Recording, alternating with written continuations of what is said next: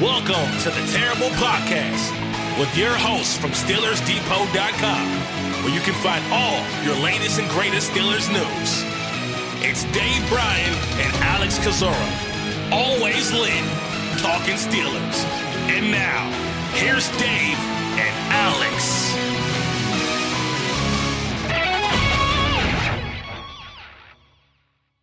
Welcome to the Terrible Podcast, Season 14, Episode 57. He's Dave Bryan. I'm Alex Kozora, SteelersDepot.com. Thanks for being back with us here this Friday, Steelers Nation, as the Pittsburgh Steelers will be back at home this weekend for Sunday's Week 13 game at Acrisure Stadium, 1 o'clock Eastern Time, hosting the 2 and 10 Arizona Cardinals. Dave, how you doing? A lot to talk about today. Happy Friday, happy December, Alex. Uh, you ready to unleash some hell today? Uh, boy, it's been what? Uh, how many years? Fourteen years since uh, Mike Tomlin had that uh, press conference on, I think it was November 30th, even. I think yesterday was the 14th anniversary uh, of that. And obviously, we talked a little, little bit about that with John Harris uh, the other day during the great interview that we had with him. Uh, Arizona Cardinals coming up on Sunday should be an interesting game. And got a great guest on today who covers them. So it should be a fun show, hopefully, for everybody. Yeah and that guest is Bob McManaman. Uh, he covers the Cardinals for the Arizona Republic, and so we'll talk to him in a little bit, get his perspective on Arizona's season. But Dave, we'll start with the Pittsburgh Steelers and their injury situation, their health situation, and some really good news when it comes to one free safety, Minkah Fitzpatrick. He's practiced in full on Wednesday and Thursday. We don't know his status for the game yet. Uh, that won't come out until later today on the Friday and final injury report, but looking very likely like Minkah Fitzpatrick will return to the to the Pittsburgh Steelers secondary. Yeah, look, uh, it'd be great to see him back out there again, right? So uh, keep your fingers crossed he makes it uh, through the, the, Friday practice uh, fine. Everything's trending in the right direction with him. I, I, think it would be a little bit of a surprise right now, or, or really something unfortunate, really, at, this point for him uh, not to be back on the field. This would be what the first time since week one that they've had Minkah, Cam, and who else am I missing on that on the defense? And Heyward. And and Heyward. Uh oh no. Uh Cam, Minkah, oh, Cam, Minkah and Watt. And Watt all on the field at the uh, at, at at the same time. So uh that will that will be a welcome sight you know, assuming that happens there, the rest of the injury report looks like it's uh, shaken out pretty good. It, it, sounds like we'll see Montravius, Montravius Adams uh, back on the field on Sunday, more in a reserve role, I would anticipate uh, this time around. Uh, who else? Uh, Kenny's fine with that ankle. Allen Robinson uh, looks like he's going to be good to go. I think really the only the only question mark, I guess, would be Calvin Austin, right? Because he returned back to practice on Thursday in a limited uh, fashion. So we'll have to see what Friday holds for him. Everybody else, I think, sounds good to go. So I don't know. You, you, we, we, we're going to get to a Calvin Austin questionable on Friday? Potentially, and it begs the question: if he can't play, you know, you're generally healthy in your receiver room, but who is your punt returner? And your options are Diontae Johnson, who's done it before, including against Arizona. And our group chat reminded me of that back in what 2019 had that punt return for a touchdown. Uh, Johnson was sent home yesterday with an illness, but I don't anticipate that holding him out of this uh, game this weekend. James Pierre had a shoulder injury. He's been battling, but he's been playing through it. So assume that he will again. And Cam Heyward's been getting uh, getting extra rest this week. But with Austin, yeah, if he, if he can't go, who is your punt returner?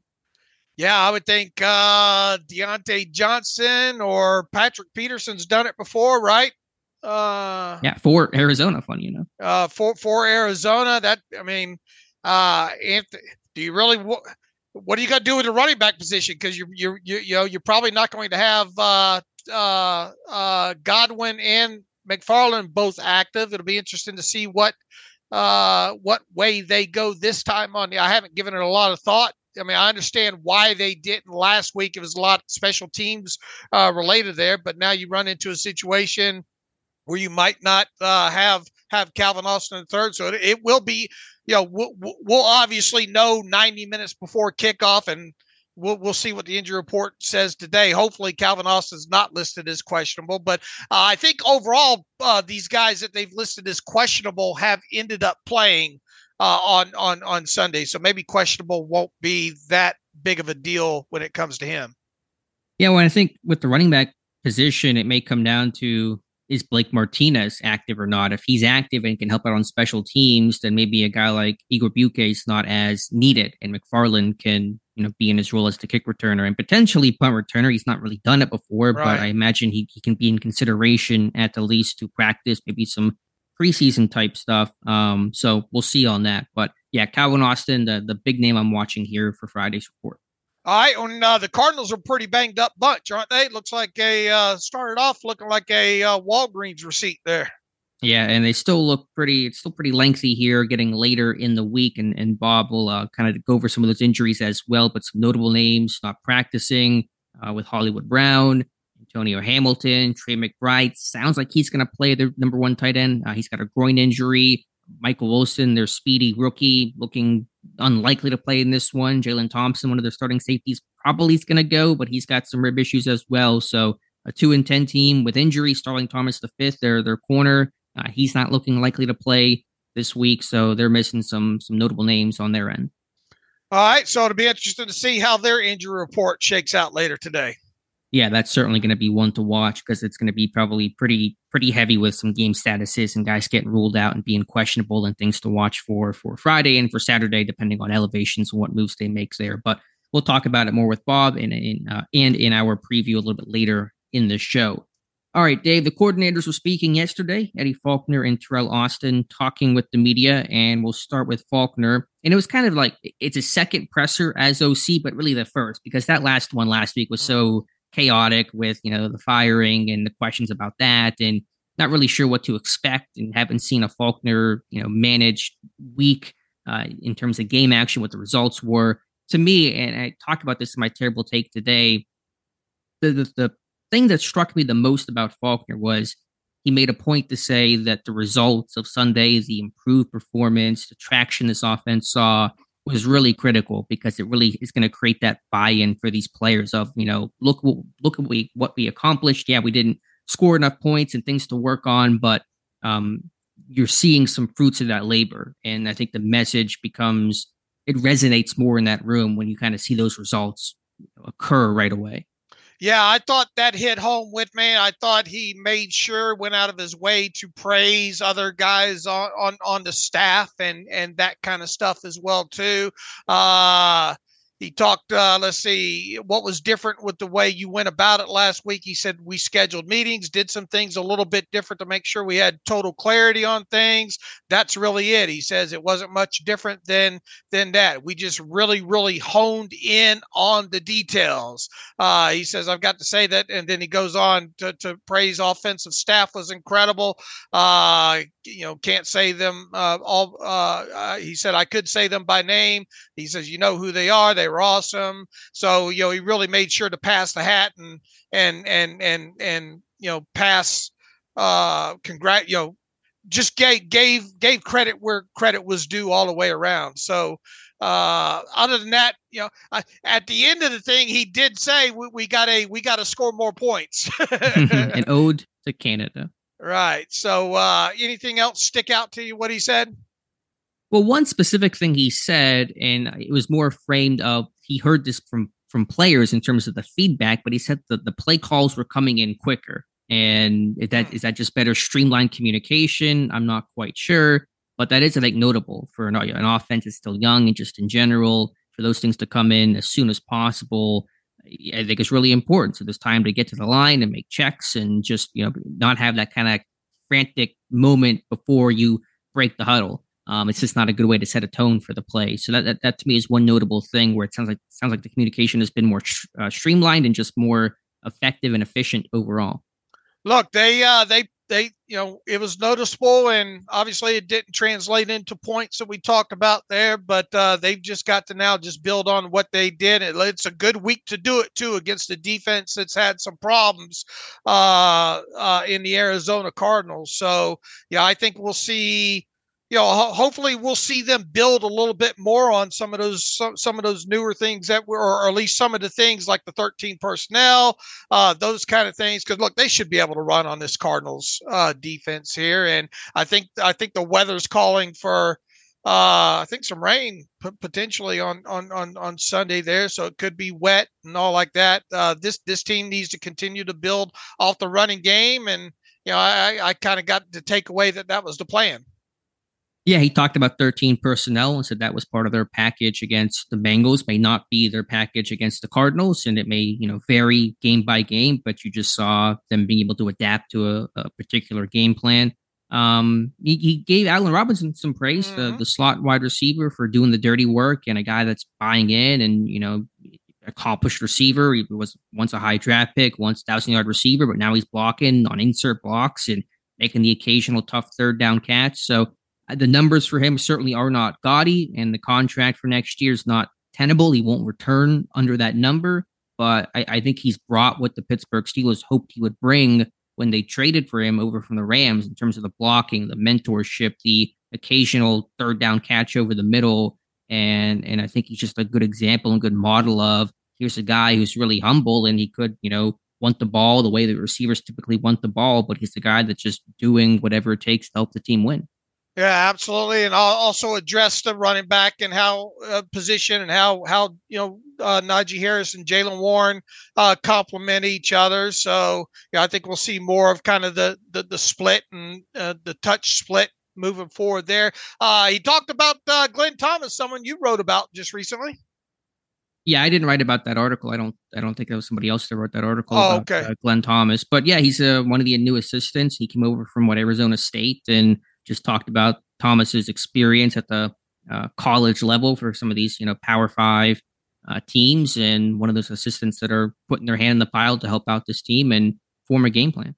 Uh, he talked about how him and Sullivan seem to be uh, uh, lock lock and step and all like that, and you know that seemed to be an issue with uh, the actual operations that that go with both of them being on the sideline and with Sullivan calling the plays yeah, Faulkner said he suggested a couple plays to Sullivan, but credited Sullivan for calling a great game overall. So again, first time out, things to work on. Too much negativity. Have to improve red zone play. Faulkner made a, a point that details become even more magnified in the red zone where space is condensed, and so that has to improve. That's how this team is going to score the points that they want to. Sounds like their goal is three touchdowns per game, and obviously fell short of that against Cincinnati. But um, again, you saw the wheels in motion, the foundation being set to hopefully build upon what they started last Sunday. All right. What about Teryl Austin? Yeah, probably less so, I think, overall from Austin there. Um, said at some point he imagines that Blake Martinez will get a hat and have some sort of role. What that'll be, it's hard to say. They seem to be pretty happy with with Mykal Walker right now, and of course, Elandon Roberts is playing extremely well. When it comes to Trenton Thompson, we talked about, I believe, Wednesday what his role is going to be, assuming that Minkah Fitzpatrick comes back, which seems very likely at this point. And you know, Austin obviously was not committed to anything, but essentially, to me, was implying that Thompson's still going to have a role in this defense even when the secondary gets healthy. Yeah, that's the way I took that as well too. And and he's obviously uh, uh, he's easy to spot on the field as we've noted. Uh, you know, in his time, uh, due due to due to injury being out there. So I, I am with you. I expect to continue to see him out there when this, even as this team uh, gets healthier here. Uh, what do you what do you think about his comments on Darius Rush? He was asked about. Yeah, let me pull up the exact quote there. Um, yeah, it didn't say a whole lot. He's been working as the dime defender. Kind of talked about uh, James Pierre being up in terms of you know he's playing some some packages as well. So yeah, I'm not entirely sure. Will he get a hat this week with Minkah coming know. back? It seems like he may be the odd man out, but a guy that's been able to dip his toe in the water in some of those situational packages, and he's played some slot corner and uh, kind of mugged the A gap occasionally and played some safety against Tennessee and some of those kind of post snap rotations. So just good for him to get some snaps in, some tape to evaluate, maybe make the mistake and learn from it. Um, that's all positive. I was hoping uh, he he would get asked about DeMarvin Leal, but uh, that that didn't come to fruition there. So that that that's a bit un- unfortunate. I thought for sure maybe we'd get some questions about the lack of playing time that Leal has had. Really want to see your projected and active post this weekend. Um, this D line's healthy, assuming that Adams is going to be good to go, which it appears that he will. And so, who is the odd man out? I think it's going to come down to either Leal or Armon Watts. I yeah. want to see what direction you go in. Yeah, I'm gonna have to go back and look at some uh, positional snaps and all, and what what what maybe they can do with Watts uh, and and his versatility versus that of of Leal's. That might be the telltale sign. I, am with you. I think it's, it's going to be one of those two, especially if Montravius Adams is healthy enough to go. Watts can play up and down the line, and he's been getting more reps because he's been getting some of those backup rotational nose tackle reps. Uh, he was doing that in Chicago last year. Was playing more base end with Pittsburgh prior to Adams going down in Week Nine. So there is more versatility with Watts, but in week nine, when Adams was healthy and the D line was healthy for the first time since week one, Watts was the odd man out. But since then, Leal's snaps have become almost invisible 12 snaps over the last three games. So we'll see how it looks. Week nine, was that the Titans game? Yes, that was a Titans game. Okay, and they they obviously uh, centered around the run and Derrick Henry, and this week you're going to have an offense centered around a run of James Conner. Uh, my not not dig uh, you know I, I usually don't write that post until later tonight or or or, or Saturday morning there but uh, my gut my gut's leading me to think that Watts might be the in, the odd man out uh, here uh, and and I mean we'll, we'll see what I come down to final but it the talking point will be if if Leal is inactive yeah, I mean, the snap counts would suggest that, but again, you know, with Adams coming back, it may change that equation some. So we'll have to see uh, come 11:30 on Sunday. All right. What else we got from uh, Austin? Anything? No, to me that was basically it overall. Although it is important, as you stated, and, and Austin made the point. This will be, we assume, so, so long that Minkah Fitzpatrick returns this weekend. First time since week one that Watt and Heyward and Minkah will be on the field together. It was like when what Diontae came back was the first right. time you had Diontae and Pickens, and then when really when Freiermuth came back, and then you had all all those guys together. How many snaps this season has Watt and Heyward and Minkah been on the field together? It's fifteen, maybe. Oh, I mean, it, oh, wow! I can find out here if you if you vamp a little bit. Yeah, it's a, it's a small number. So to have all your stars available at once has been rare. You know, obviously Heyward got hurt in the first half of week one, tried to come back for two odd snaps and he couldn't couldn't go. And then he was out until week nine. And then by then Minkah was out because he got hurt, hurt in week eight. So, you know, you've lost two of your stars for large chunks of the season. Heyward for the first half and Minkah for essentially five games. He got hurt so uh, early in that week eight game against Jacksonville. Watt, you know, knock on wood, has thankfully been healthy. So to have all those guys out there together something you have not seen really since last season. Yeah, I'm trying to scroll down here and see if I can pull this up quickly in an overview here. Oh boy, don't. I mean, it's like... it's not many snaps, obviously. Yeah. I, mean, I can try to maybe try to pull something up here, but yeah, I don't. I, you've one. got your you've got your def- I don't have your defensive charting uh, uh pulled up here. I, i'm going off the NFL. Uh, oh, that's probably going to be detail, so it's harder to messy scroll, scroll through do. it here. Uh, let's try to check really briefly. Just gonna have a quick look. Looks like, according to me, 12 snaps. Okay. So, long time coming for the Pittsburgh Steelers defense. All right, all right, and obviously going to be saddled with stop, stopping the run this week. Yeah, because the Cardinals are still committed to running the ball, and they have run the ball well. That's one of the few things they have done uh, effectively this season. Anything from any players? I know I don't really want to beat the dead horse that is Diontae Johnson. They're all moving on. Kenny Pickett says they love Diontae. I thought he was, you know, he took responsibility. He owned it in front of the team, in front of the media. I'm moving past. I hope everybody will do the same. Yeah, and we talked ahead of and uh, uh, right before Diontae talked to the media on Wednesday. There, we talked about how we hoped he would talk to the media on Wednesday. We uh, hoped he would say the things that he that he really ended up saying there uh, overall. And to me now with when it comes to him is you know don't tell me about the labor pains show me the baby or don't show me the baby anymore you know?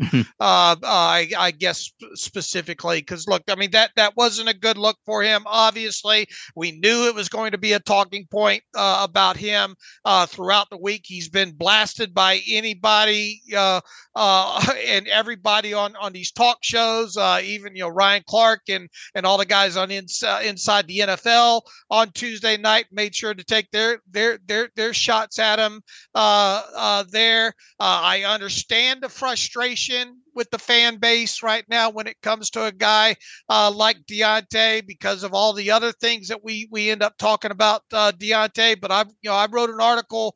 You know, there's been a lot of pushback with with with the fan base, and and I un, I look, I understand it. Uh, but I think it's a little bit strong, at least from where I sit right now, and I think even Gerry Dulac had an article on the, in, in, in the Post Gazette this morning about kind of fears that Diontae might become the next, you know, problem Antonio Brown, uh, if you will. And once again, uh, I understand the negative things that come along with Diontae, the drops, the um, the running backwards sometimes after a hmm. catch, uh, the uh, obviously the the the um, the the on field letting his emotions get to him however you want to phrase sometimes the body language isn't great or ha- definitely uh, through the first half of the season the body language at, at, at, times on the field has not been great. He obviously missed you know uh, uh, had some missed time within there too. I know that's got him frustrated. And then you have the stuff you know that that allegedly happened in the locker room. I i i get all of the baggage there. Even so, I'm not to the point right now, and I don't believe the Steelers are to the point right now where they're thinking after this season, we got to do what we need to do to try to get him out of town. I just I don't think that makes sense from a financial standpoint, from a roster standpoint. Uh, uh, overall when it comes to him. Now, now might I change my tune here in the next uh, uh, the remaining of the season? It's it's possible.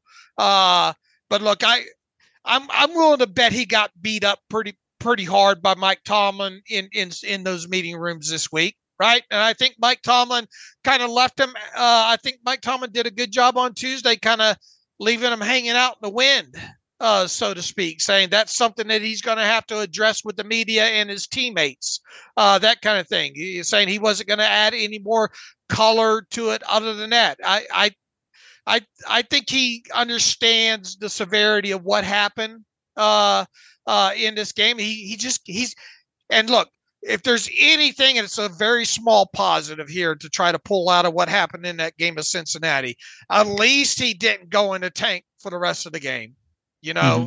uh, he had that catch down the sideline. He had that big catch on on that low ball on third down there. I thought he did a couple other decent things in that game that that a lot of people won't talk about. Move, moving past that, there, we've we've just have got to stop seeing the controllable kind of things that he can control stop happening. We got to stop. You know, if we're talking about him after after a game, it should be positive. You know, uh, right. uh, now m- might there be a drop in there? Might there be? Man, you gotta got to figure out which way the compass points north here. Yeah, I understand that that kind of stuff's probably going to continue to surface here. But is there anything right now? And and you read the article that I wrote last night. There, uh, is there anything that that would lead you to believe that Diontae Johnson will be out of town by March twentieth? No, I fully expect Diontae Johnson to be a Steeler in 2024. Do you think that's the right decision? I do. From where you sit right now. I do. I understand the frustration with him. And again, I mean, I've said all I can really say about Diontae Johnson. I mean, I, I you know, I think he's a talented player that has to to get out of his head sometimes, not stack negative plays, but uh, he does more more good to Pittsburgh right now than harm. Doesn't always feel like that. I understand, but uh, replacing him would, would, be tough to do. Uh, they're lacking some of the the receiver depth right now, so uh, I expect and want Diontae to be a Steeler in 2024. Man, if you if you jettison him and and and realistically, if they were going to do that, it would seem like it would be by March 20th, right? because of the three million dollar roster Mhm. bonus he's due. Right, right. All right. So if you if you are i- listening to this and you are gung ho on on thinking that they need to get Diontae Johnson out of town either via cutting him or via a trade, uh, okay. All right. But if you do that, and and look, Allen Robinson's not coming back on the salary he's he's making or scheduled to make, right? I mean, there's there's no way they're going to pay him ten million dollars next year. Yeah, he may he could come back on some sort of redone, reworked, up Right. deal, new one, but not not at his number. He's got to play for a much much smaller number next year. All right, let's let's say that somehow that ends up materializing uh, uh, with, with with Allen Robinson uh, coming back at two million, three million max uh, Mhm. there, uh, and you did end up jettison jettisoning uh, Diontae Johnson uh, by March twentieth. Your wide receiver room at that point is really George Pickens, Calvin Austin III, and Allen Robinson. And yes, I understand. Look, I re- here here's my thoughts on this, Al, A- A- Alex. I almost called you Alan. Uh, I'll take it. I've been called worse. Alan Kozora. Uh, Alex, um, regard, regardless of what happens with Diontae, I think this team's drafting a wide receiver. Would you Would you agree with that? I do. They need slot production. Like I like what Robinson has done. I talked about the gritty stuff, but the last two years, Dave, their slot receivers have done nothing. Right. Claypool, Olszewski, Sims, Austin, Robinson. I mean, what did they combine? Probably fifty catches. I mean, that's over over two seasons from the slot. That that's not enough. All right, and and and and you're specifically thinking not only will they draft need to draft a receiver, they need to draft a slot receiver. Yeah, now that can come in different forms, big Sure. slot, small slot, you know, might depend. And, and there's probably some outside depth needed because on the outside, you know, behind Diontae and George, it, it's looking pretty thin. Boykin, a, a special teamer. So you may even see a double dip or something. I mean, it, it's all on the table for me right now. I mean, I think uh, you know once again, uh, and and Diontae pri- primarily is your ex guy, so um, you know I think regardless of what happens with with with Diontae, you're drafting a wide receiver. Uh, you could even regardless of what happens with Diontae because him be let you know. Uh, well, look if if he's gone, he's gone. So then, not only do you need uh, a slot receiver, you you you're, you're going to need another X probably, and then Well, definitely, yeah. and then how quickly can you can, can you know what what are you going to get and and how quickly can you bring that kid along and you'd have to get one Right. probably in the first three or four rounds uh, uh most definitely to to to to find a replacement for him that's just yet a that that's another reason why i look I'll, I'll end it with this. I'm not. We got plenty of time to talk about the draft and all. Yeah. Uh, you, Deo- Diontae's going to have to do be become a lot more of a problem child than he is right now for me to think that this team's going to move on move on for him from him during the offseason. Sure. The only caveat I would add, and I want to move on and, and talk about, you know, some other stuff. Um, his contract runs through 2024, correct? Right. So what happens after that? Does he get another deal? And if you're not anticipating that, do you try to get a year ahead of it to look for a receiver for a potential replacement for Diontae? There's there's a there's a lot more validity to Sure. will Pittsburgh pay him again than will Pittsburgh hold on to him for 2024? Sure. I, I, I- you know, I, in no way, shape, or form do I think they're going to go to the bargaining table with him uh, uh, this offseason. All right. So, uh, and then you do have to start thinking ahead. So, once again, if even if you do keep him, you could see this team double dip. Uh, and and I know some people say, well, you got free agency. How many times have we seen this team make, make a significant ad at the what? And look, you know, Omar Khan obviously, you know, uh, uh, uh, might might do things different here, but I wouldn't expect. And and even if you look at the free agent wide receivers out there, or or or uh, expected guys out there this offseason, I, I I wouldn't expect them to be big players in the top end of the list. I think you get another, you know, maybe you add add a low low value guy that you think can play multiple positions and all like that. The way you get ahead of it is just as we talked. You you draft both the slot guy, a bigger slot guy, and you draft another X to develop, assuming that 2024 is going to be Diontae's last season. That's the way I envision them addressing this thing. Now, look, if you if you if you jettisoned Diontae, then you might have to think about, you know, two in a draft and and a free agent. You know. Yeah, I mean, and we'll talk, you know, more about draft. I mean, I'm not saying they have to draft two or they will draft two, but it is a possibility. There are some needs inside and outside. Um, and yeah, trying to sign a free agent receiver first, they're so expensive because the market just gets so they get pushed up. You saw what Odell got paid or Christian Kirk got paid a couple years ago. They don't play that game. They draft develop. That's what mm-hmm. Pittsburgh has always done with receivers and will continue to do with receivers. They have a good eye, obviously, for uh for, for valuing those guys. Um, but but to the point, Diontae will be a Steeler in 2024. I agree. All right, moving on.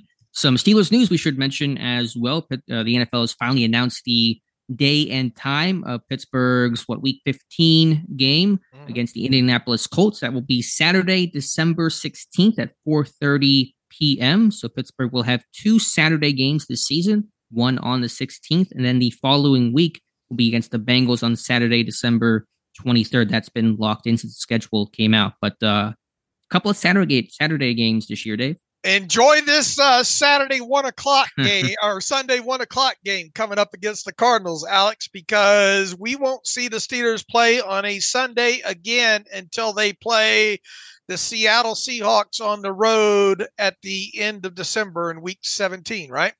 Yeah, it's going to be a weird schedule. You got this game Sunday's normal, then a Thursday game, and then you're coming up on your Saturday games uh, back to back, and then it's almost 2024. All right. Uh, one other just quick note here. I know it's not related to the actual Steelers, but actually this post became pretty popular on the site yesterday, so I figured we would mention it. Not set in stone, not confirmed, but all the reporting indicating that the Pittsburgh Maulers of the uh, now basically done with uh, USFL because the USFL and the XFL have merged into a new league. Does not appear the Maulers will be part of that uh, that new league, and so it sounds like they're going to get uh, you know frozen out here largely because they don't have a stadium to play in. They were playing in Canton, Ohio at Tom Benson Stadium. There was a Pittsburgh name team playing in Ohio. There was no place to put them. And so without a stadium, without kind of that draw, it was probably really hard for the Maulers to survive. Overall, you know, my, my, my overall takeaway, first and foremost, that's a shame. Uh, B, what a great logo. I, oh, you like I, the logo? I really like their logo. Uh, there's some nostalgia in there with me being older and obviously the older older Pittsburgh uh, uh, Maulers team. Uh, my only real drill down on on all of this and, and, the developmental leagues, and I've talked about this, and I'm not going to spend a lot of time on this. Uh, I sure wish there was a way they could have these players have association to NFL teams somehow, some way. I think it would really help the interest in the league if if if it was like the old old world Europe league and all like that. You know, it's too bad that we we we that that league wasn't playing now with the access you have to all these games now.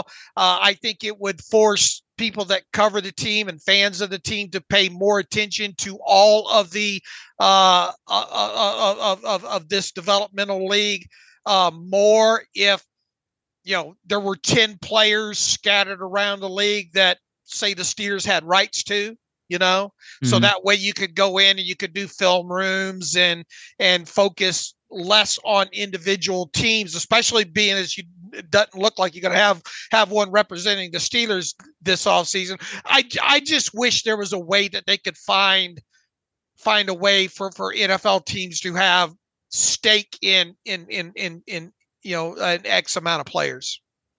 I mean, I'm not opposed to that, but the NFL is not going to pay for it. They're not going to right. You know, have that cost in there. So there was a way to just kind of just assign maybe, it. Then maybe, maybe they should. Maybe the NFL will end up taking this on. You know, why would they want to? That I mean, this league's not going to make money. These leagues don't make money. Only one football league makes money. Yeah. The NFL. You know. Yeah, and that's probably why you know we haven't ever seen any of these things survive. You know, right. Uh, I assume that's why these leagues are merging in the first sure, place. Sure, sure. It, it's all about spring leagues was not going to work. Yeah, just follow the money, right? You know, uh, for for sure. But I I I, I do wish it if you know I do wish NFL NFL teams were able to have some stake in this to, to some degree, where they had like ten players scattered around the league that we could track. I, yeah, I, no, I, I think I think it would help the the viewership and all and the interest. Yeah, I think it would. I don't know how much, but it certainly would not hurt. But anyway, that's the uh, the reporting again, not made official, but it seems very likely the Maulers are going to be no more. All right. All right, Dave, let's uh, talk to our guest this week who covers the Arizona Cardinals for the Arizona Republic. That's Bob McManaman. You can follow him on Twitter at AZ Bobby Mac. I love that handle, AZ Bobby Mac. We'll talk with Bob, longtime uh, beat writer for the Arizona Cardinals, get his perspective on this new look Arizona team. Let's take a pause and come back with Bob.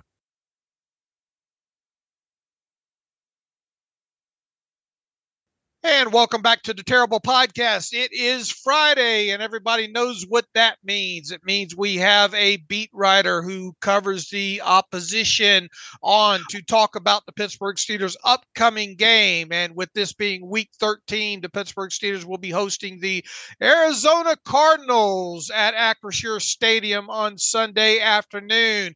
And the, the Steelers obviously don't play the Arizona Cardinals very often. It's been, I think, four years since that happened and that means it's been four years since we uh, have had our uh, guest uh, on the Terrible Podcast. I am, of course, talking about Bob McManaman, and Bob covers the Arizona Cardinals for the Arizona Republic. Uh, you can read his work at azcentral.com. You can follow Bob on Twitter slash X at AZ Bobby Mac. That's B O B B Y M A C. Bob, been a while. Welcome back to the Terrible Podcast with Dave and Alex on this Friday. Thanks for having me, guys. I really appreciate it. It was fun last time. I'm sure it'll be a blast this time, too we look forward to it. And uh, look, uh, obviously the the Arizona Cardinals are not having the kind of season that they they had hoped to have. Uh, have some injuries there with with Kyler Murray, obviously coming off his injury from last year, getting a slow start to this year. Let's just start with kind of a thirty thousand foot uh, look at this Arizona Cardinals team uh, as as they sit right now you look at the offensive side of football, they, they're getting some things done on offense. The defense, you know, had some injuries and all like that. Uh, what's your kind of uh, overview of this team heading into this week with the new head coach, obviously? And what's, what's your overarching thoughts on this team right now? Well, they're, they're struggling to stay above water, obviously, at 2 and 10. Uh, they've, uh, they didn't have their, their franchise quarterback until three weeks ago coming off of ACL, Kyler Murray. The defense was playing a lot better than expected, but stat wise, ranking wise, yards wise, points wise, they're getting torched, but they're they're almost in every single game. The last time they got blown out by the Rams. But they've been in every game. They've had chances. They've had leads in fourth quarters and have blown it. Uh, it's a desperate team searching for answers, but they they've hung together. Nobody's quit on each other. Usually, you see that. I've covered bad teams here for a long time, going all the way back to '88, and this team has had no uh, departers. They've they've all hung in. They've all got each other's backs, and they do believe that they're going to get this turned around at, at some point. Whether it's next year or the year after remains to be seen, but it's not this year. They're a train wreck. What's your what's your thoughts on on on Jonathan Gannon and the job? I mean, obviously a daunting task, and not having a franchise quarterback has been extremely tough, and and they have had a lot of injuries and all. But what's your what's your kind of you know assessment of Jonathan Gannon uh, through through what you've seen so far this season? Well, he's honest with himself and his team, and and tries very hard to be honest with us. Uh, there's a lot of attention to detail. It's it, he runs a tighter ship than Cliff Kingsbury ever thought he could. Um, there's mutual respect between the the staff and the players, and that carries a lot of weight in the room. You talk to a veteran, uh, uh, a, a tier three guy, a rookie. They all believe in the message that he's sent, which is sent to them since the beginning, which is uh, team first, you second or third. Uh, get on this on the team first slogan, or you're not going to be here. And that's what we've seen has happened. If if anybody has strayed, he he's whittled them out of the room already, and he and Monti Ossenfort. I think that's important. I think the message has been clear and concise. But when you talk to people, they they believe in, in his methods uh, he's a first time NFL head coach. Yeah. And he's made mistakes and he's quick to take the blame for most of it. even when it isn't his fault. He does own up, and that's accountability, and that's the big thing he's stressing on this team. It hadn't been there from top on to, onto the bottom, and it's there now. Uh, is the results here? No, but you can see uh, the message is easy enough to buy into. And if you just keep getting better and bring your A game every day to work, you're going to get better as a team. And and we're seeing that. Uh, the just the results aren't aren't ready because the roster isn't isn't there yet, and it will be, but it's it's a ways away. Bob, to go back to Kyler Murray, as you said, three starts off that 2022 torn ACL. How's he moving? Seems to be running around fine, three rushing touchdowns. And is he the future for Jonathan Gannon? Is he going to be this, this team starting quarterback of the future? Or is it still kind of jury still out, wait and see on what piece he is for, for the future of this franchise? I think uh, they won't come out and say anything other than that he's their guy. Sure. Whether that's true or not, I don't I don't know. I I mean, why would you why would you say that if if you didn't believe it? Well, coaches and GMs say a lot of things they don't mean.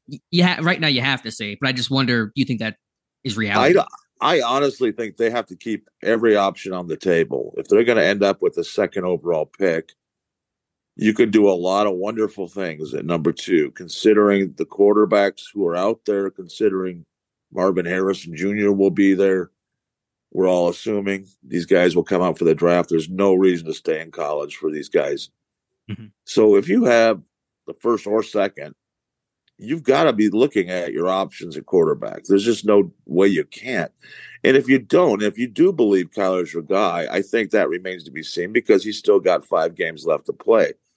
And yeah, I know he's this is his fifth year. You should know by now. This is a new staff who hasn't been around him every day. They do love what he's doing, but I think that these last five games are going to help determine which way they lean. And even if they make a decision after this last regular season game comes up, you you never know. I mean, there's there's something that could jump out at a pro day or at the combine or during an interview with a guy. They're like, you know, wow, we we need to take a run at this guy. He may not come along again, and there's no guarantee that that guy's going to be your savior. Just like there's no guarantee Kyler's going to be uh, a whole lot better than what he's already put out there on tape. He might. He does look great. I would agree with your assessment. He's moving fantastic. The knee's not on his mind. He's come back. He's 100% healthy. He's learning how to play in the new him, the new body that he has. And those legs, they haven't lost anything. The, if you've seen these guys play since he's been back, he didn't run hardly at all against the Rams. He did score a touchdown, as you said, but I think everything's on the option on the table for, for the Cardinals. And if it's not, then I would start to wonder about the direction they're going, because you've got to be open to anything when you're this bad, and you've been this bad for a while two guys that Murray will be throwing to in this game wide receiver Michael Wilson, their speedster, their big play threat, and tight end Trey McBride. A, just want to double check McBride. Is he going to play in this game? He's got that groin injury, but just give me the background on Wilson, McBride, maybe two guys that Steeler fans aren't going to be super familiar with, but two guys yeah. are making impact plays for this Cardinals offense. Well, Wilson hasn't practiced for a while now with the shoulder thing that's been lingering. And, uh, so I, I I can't say until today whether we'll know if he's in or not when the final report comes out. But uh, I'll say I'll say this that they love Michael Wilson. Kyler Murray loves Michael Wilson. He gets open. He makes contested catches. He's the tallest guy they have amongst their regulars, anyways, at six two. Plays a little bigger than that. Everybody else they got is five seven, five nine.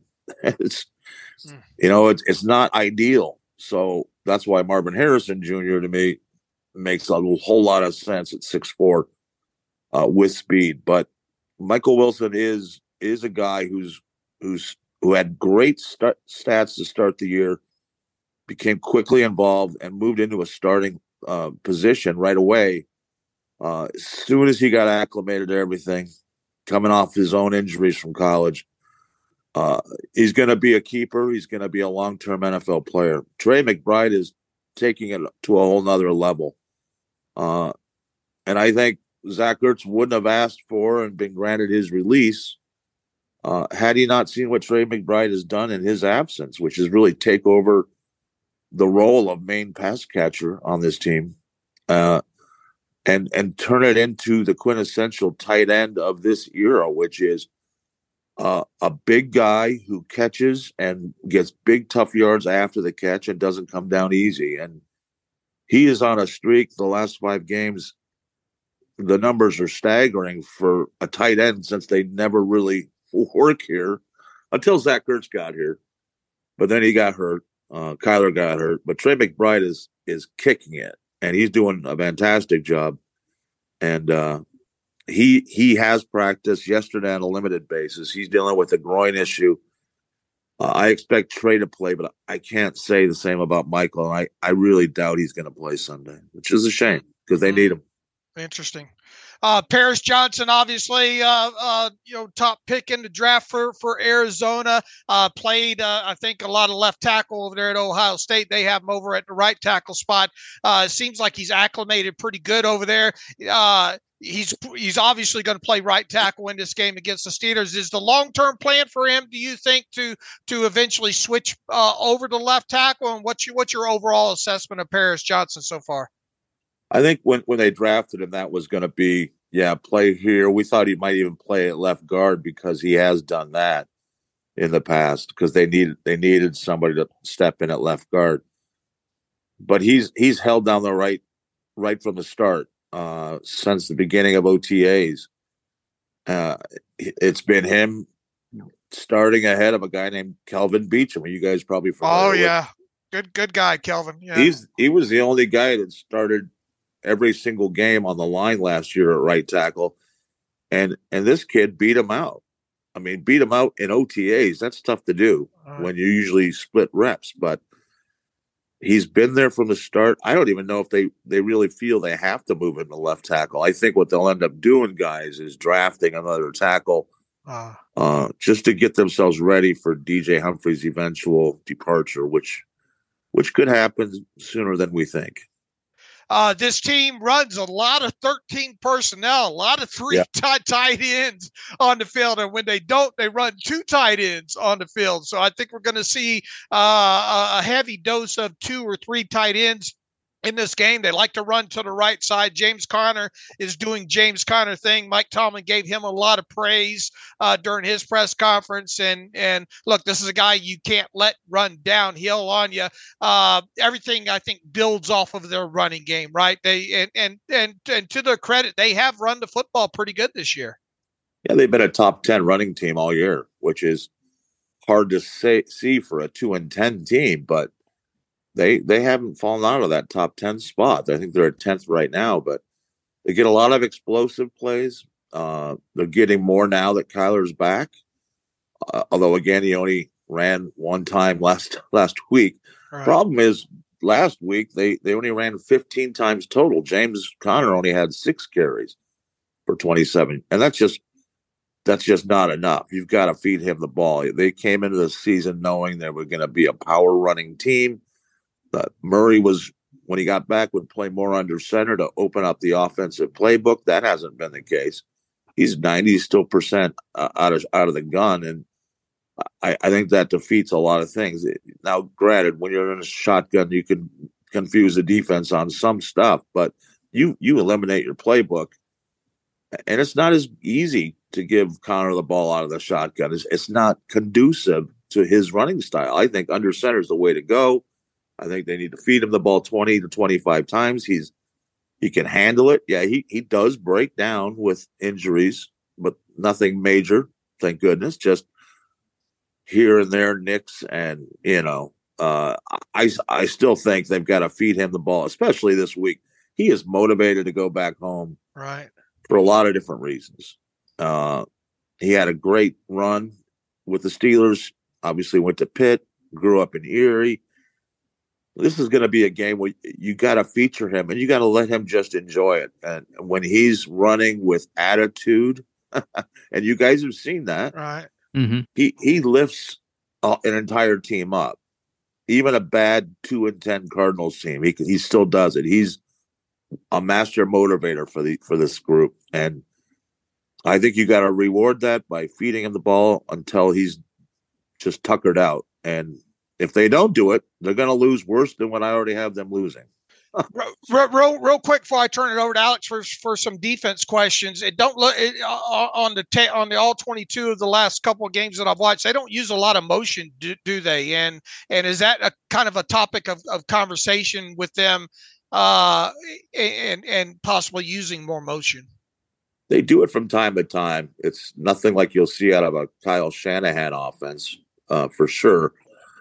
I think it would behoove them to use it a lot more. Uh, it hasn't been a topic of conversation because there's way too many other things to grill this team on and about. so, thanks for giving me a great idea, though. All right. uh, Bob, talking about the, the Cardinals front seven, Zaven Collins was a really interesting name when he came out of Tulsa. How has he progressed? Has he kind of found a role the way that Isaiah Simmons was not able to in Arizona? I know there's always kind of been an awkward fit about is he off ball guy? Is he an edge rusher? What is he doing for Arizona right now? Yeah, I hope he turns out to have a, a better chance than Isaiah did because I, I just think Isaiah was thrown way too much at, even though he did it all at Clemson in college. It, it just uh, Zaven Zaven is a thinking man's football player for a defensive guy, and and for that reason, mainly and his body size and type. He he sure looked like he was going to be a, great interior line linebacker, a middle linebacker guy. Uh, but again, I think they threw too much at him too soon, and now he's in a position change, and he, they push him, put him up on the line as an outside edge guy, outside backer in this defense. Uh, and and he's he's had moments, uh, not consistent, but this team as a group can get after the quarterback. They have as many sacks as the Steelers do. I just I told just Alex I told Alex before we jumped on you, damn, I said, look, you look at this team. This team's got as many sacks uh, yeah. as the Steelers. Now they're scattered about, but uh, they, they are. They're, they're, they're putting the quarterback to the ground. Yeah, and they're and they're disruptive, and they don't force as many turnovers as the Steelers do. Uh, uh, but but they are disruptive, and and Zaven's a big part of that. He's still look, he's a first year edge rusher in his third year in the league. I want to say, hmm. I think. Uh, you need a bag of tricks as an edge rusher. Everybody knows the more you play it, the more wiser you'll become in your pass rushing moves. He's a he's a different kind of body for that position, but we've seen guys uh, in in that kind of body type succeed very well. Uh, some of them don't. He just needs to come up with some more pass rushing moves. He doesn't have anybody now he can lean on. He did have J.J. Watt, but he was playing a different position when J.J. was here. So it's. I think he needs a, a lot more coaching and and develop some of those intangibles with pass rushing moves and kind of overcome some of the things because maybe he's not the strongest, even though he's he's Herculean type looks. He's just not as big as other guys. Um, it's not to say I don't think he he will won't succeed. I think he will, but he needs he needs some help. He needs some experience, and he needs somebody that can say, "Here's some of the tricks of the trade. Try this, take this, and and use it your own way to to become successful." Uh, Isaiah didn't have that.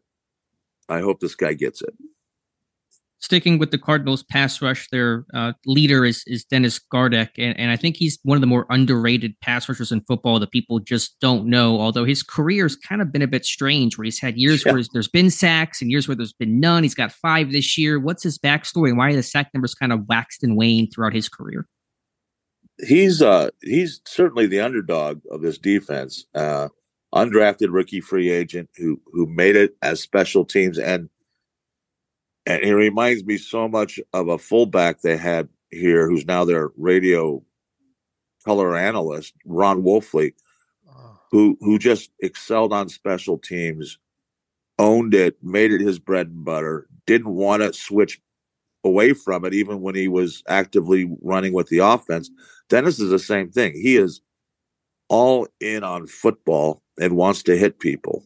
and, and it's it's when you when you have that special teams brave to go down the field and crush somebody, uh, and then you put them up and let them go after the quarterback.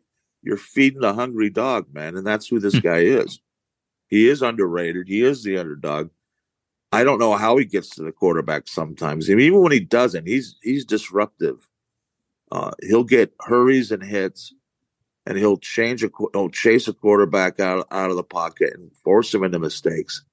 He he does all the little things right, and you know it, it, it's a miraculous. It's a it's a it's an underdog story. The guy, I mean, you don't see many undrafted rookie free agents come in and, and do what he was able to do. You, you know, even if it was for a bad team, he's he again is a he's an emotional leader. He's a lot like Conner in that realm. Uh, and they're lucky to have him. And you know, mm-hmm. I thought he might get cut just because they would they've got all this money they could use, but the slow rebuild has been the way to go, and they and they're right. Uh, it's keeping what you have. He's a core veteran guy. Uh, and, and those are useful pieces to any team, win or lose. And he's a max effort dude. I think he ran down Tank Dell against Houston a couple weeks ago, dropping the coverage uh, yeah. and, and, chased yeah. him down. So I love watching that guy. My last question for you, then I'll have Dave finish things up. Uh, Matt Prater, he's got a big leg at 39 still. Th- does his leg change the Cardinals' approach? I watched that Rams game end of the first half. They're running the ball late in that two minute drill to set up the field goal does Prater's leg kind of maybe change how they? It seems to to extend their field goal range beyond where other teams normally sit at. You're you're, you're exactly right. Here's the problem with that. It should have changed their approach, but this team goes for it on fourth down way too much, and they're not very good at it. Now, now the analytics back, thing, or why, why do you think yeah, that, that is? I, I I do, and I okay. think analytics are fine. They're better in baseball than they are in football. Mm-hmm. Uh, when you have a leg, you just said it. I mean, you you, you said it. Prater's leg is at that age is still as strong, if not stronger than anybody else in this league. Right. Why go it on fourth and five or fourth and three? You know, when you know he's going to kick a 50 yard field goal. I mean, the guy has 16 or 17 of those since he's been on the team, and it's only been a couple, three years. He, he's got five or six or seven already. He, he made he made one the other day and it got uh, against the Rams, and you, you called it 56 yarder, and it gets waved off because of a holding call. Uh, he's automatic. Don't don't go for it. Let your kicker kick and take the points, and be happy you got anything. In my opinion, they're they're banged up at the cornerback position, aren't they? And Star- Starling Thomas is a guy that we uh, uh, we thought the Steelers might have a little bit interest in. Uh, I think he's banged up. I'm not sure if he's going to play. And I think Antonio, what, what's the deal with Antonio Hamilton on, on the other side? Uh, everybody knows Budda Baker, and, and they've got some talent in the in the very back end and the safeties with Jalen Thompson and and Budda Baker. So there's no no concern there. But it sounds like there might be some concern uh, at at at the cornerback position this weekend. Yeah, I mean they're they're not only banged up, they're not very good. Uh, sadly. Starling is a pretty interesting rookie pick, and I do I do like some of the talent there, but they're young. Kei'Trel Clark, Starling, Thomas the fifth, and Garrett Williams, another rookie. That's three rookies, by the way, and they're mm. all getting a healthy amount of playing time. Yeah, I think those three guys all started last week. And there were among six rookies starting overall, which is unheard of. Mm. Uh, but it does happen. Uh, yeah, Antonio Hamilton is the by far the the veteran of the group, but he's dealing with a groin injury. Hasn't practiced the last two days.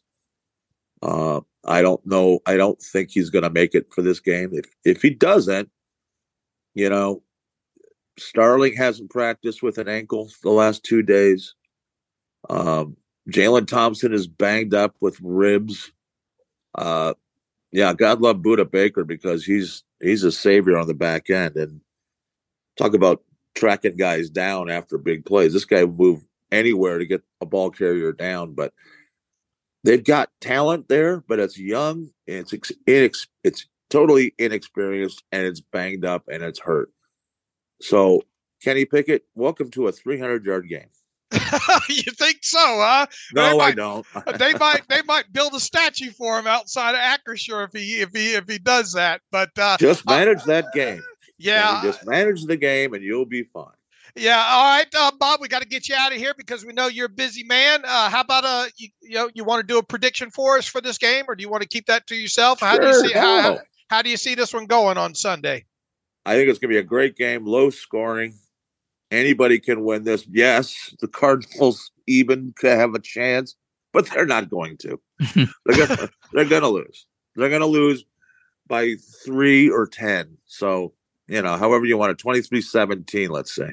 All right, sounds good, Bob. You're absolutely fantastic. Uh, it's, a shame, it's, a shame, that uh, we can't have you on uh, more. Uh, who knows? Uh, you know, we'll, we'll, we'll, see down the road here. But uh, thanks again for coming on the Terrible Podcast with Dave and Alex. It's a great one. Thanks for having me.